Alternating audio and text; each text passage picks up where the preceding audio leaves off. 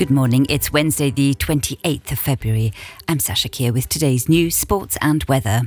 The White House has rejected a suggestion by the French that Western countries could send ground troops to fight in Ukraine.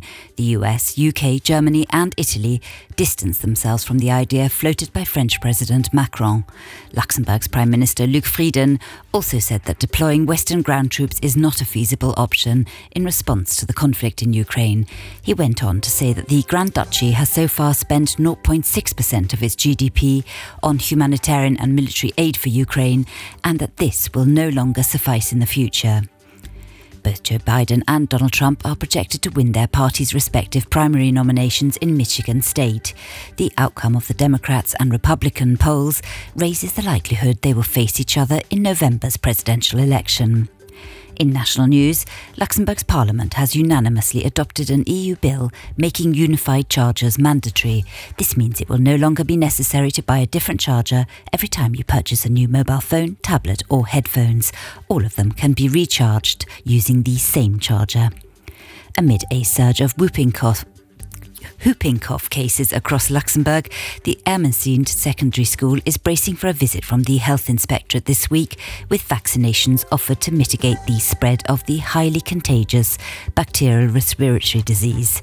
Cases of whooping cough have increased significantly in Luxembourg since the beginning of the year. one hundred eighteen Luxembourg companies have been granted authorisation for short-time working, potentially affecting over seven thousand employees who will experience partial unemployment. The companies have been approved for the month of March. Within the approved applications, forty-five companies belong to the construction sector, which is presently recognised as being in a state of crisis. And a sixty-one-year-old man has died after being struck by a car in Soleuvre on Monday evening. The pedestrian was seriously injured and hospitalised and died of his injuries during the night. The Public Prosecutor's Office has instructed forensic police to carry out an investigation in order to shed light on the accident. For more on these stories and for the latest news, head to today dot r t l dot l u. In football, Manchester City are through to the finals of the F A Cup after a six two victory over Luton. City's Erling Haaland scored five times, completing his treble inside the first forty minutes. Jenny Hermoso has given a pre-international press conference for the first time since she was kissed by former Spanish football chief Luis Rubiales after winning the World Cup. She said that football continues to give her life.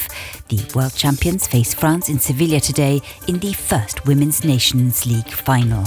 And in rugby, Canada and the United States will rejoin the Pacific Nations Cup this year in a rejig two-stage six-team competition that will end with finals in Japan. The Cup will start with two three-team groups in August, with Fiji, Samoa and Tonga in one, and Japan, the United States and Canada in the other. Each will play one home game and one away game as they face the other two teams in their group once each. Low-lying mist is expected throughout the morning before giving way to high clouds and some sunshine from late morning until the end of the afternoon. The morning starts off with a distinct chill, with temperatures sitting between minus one and one degree, rising to seven to nine degrees as the day wears on.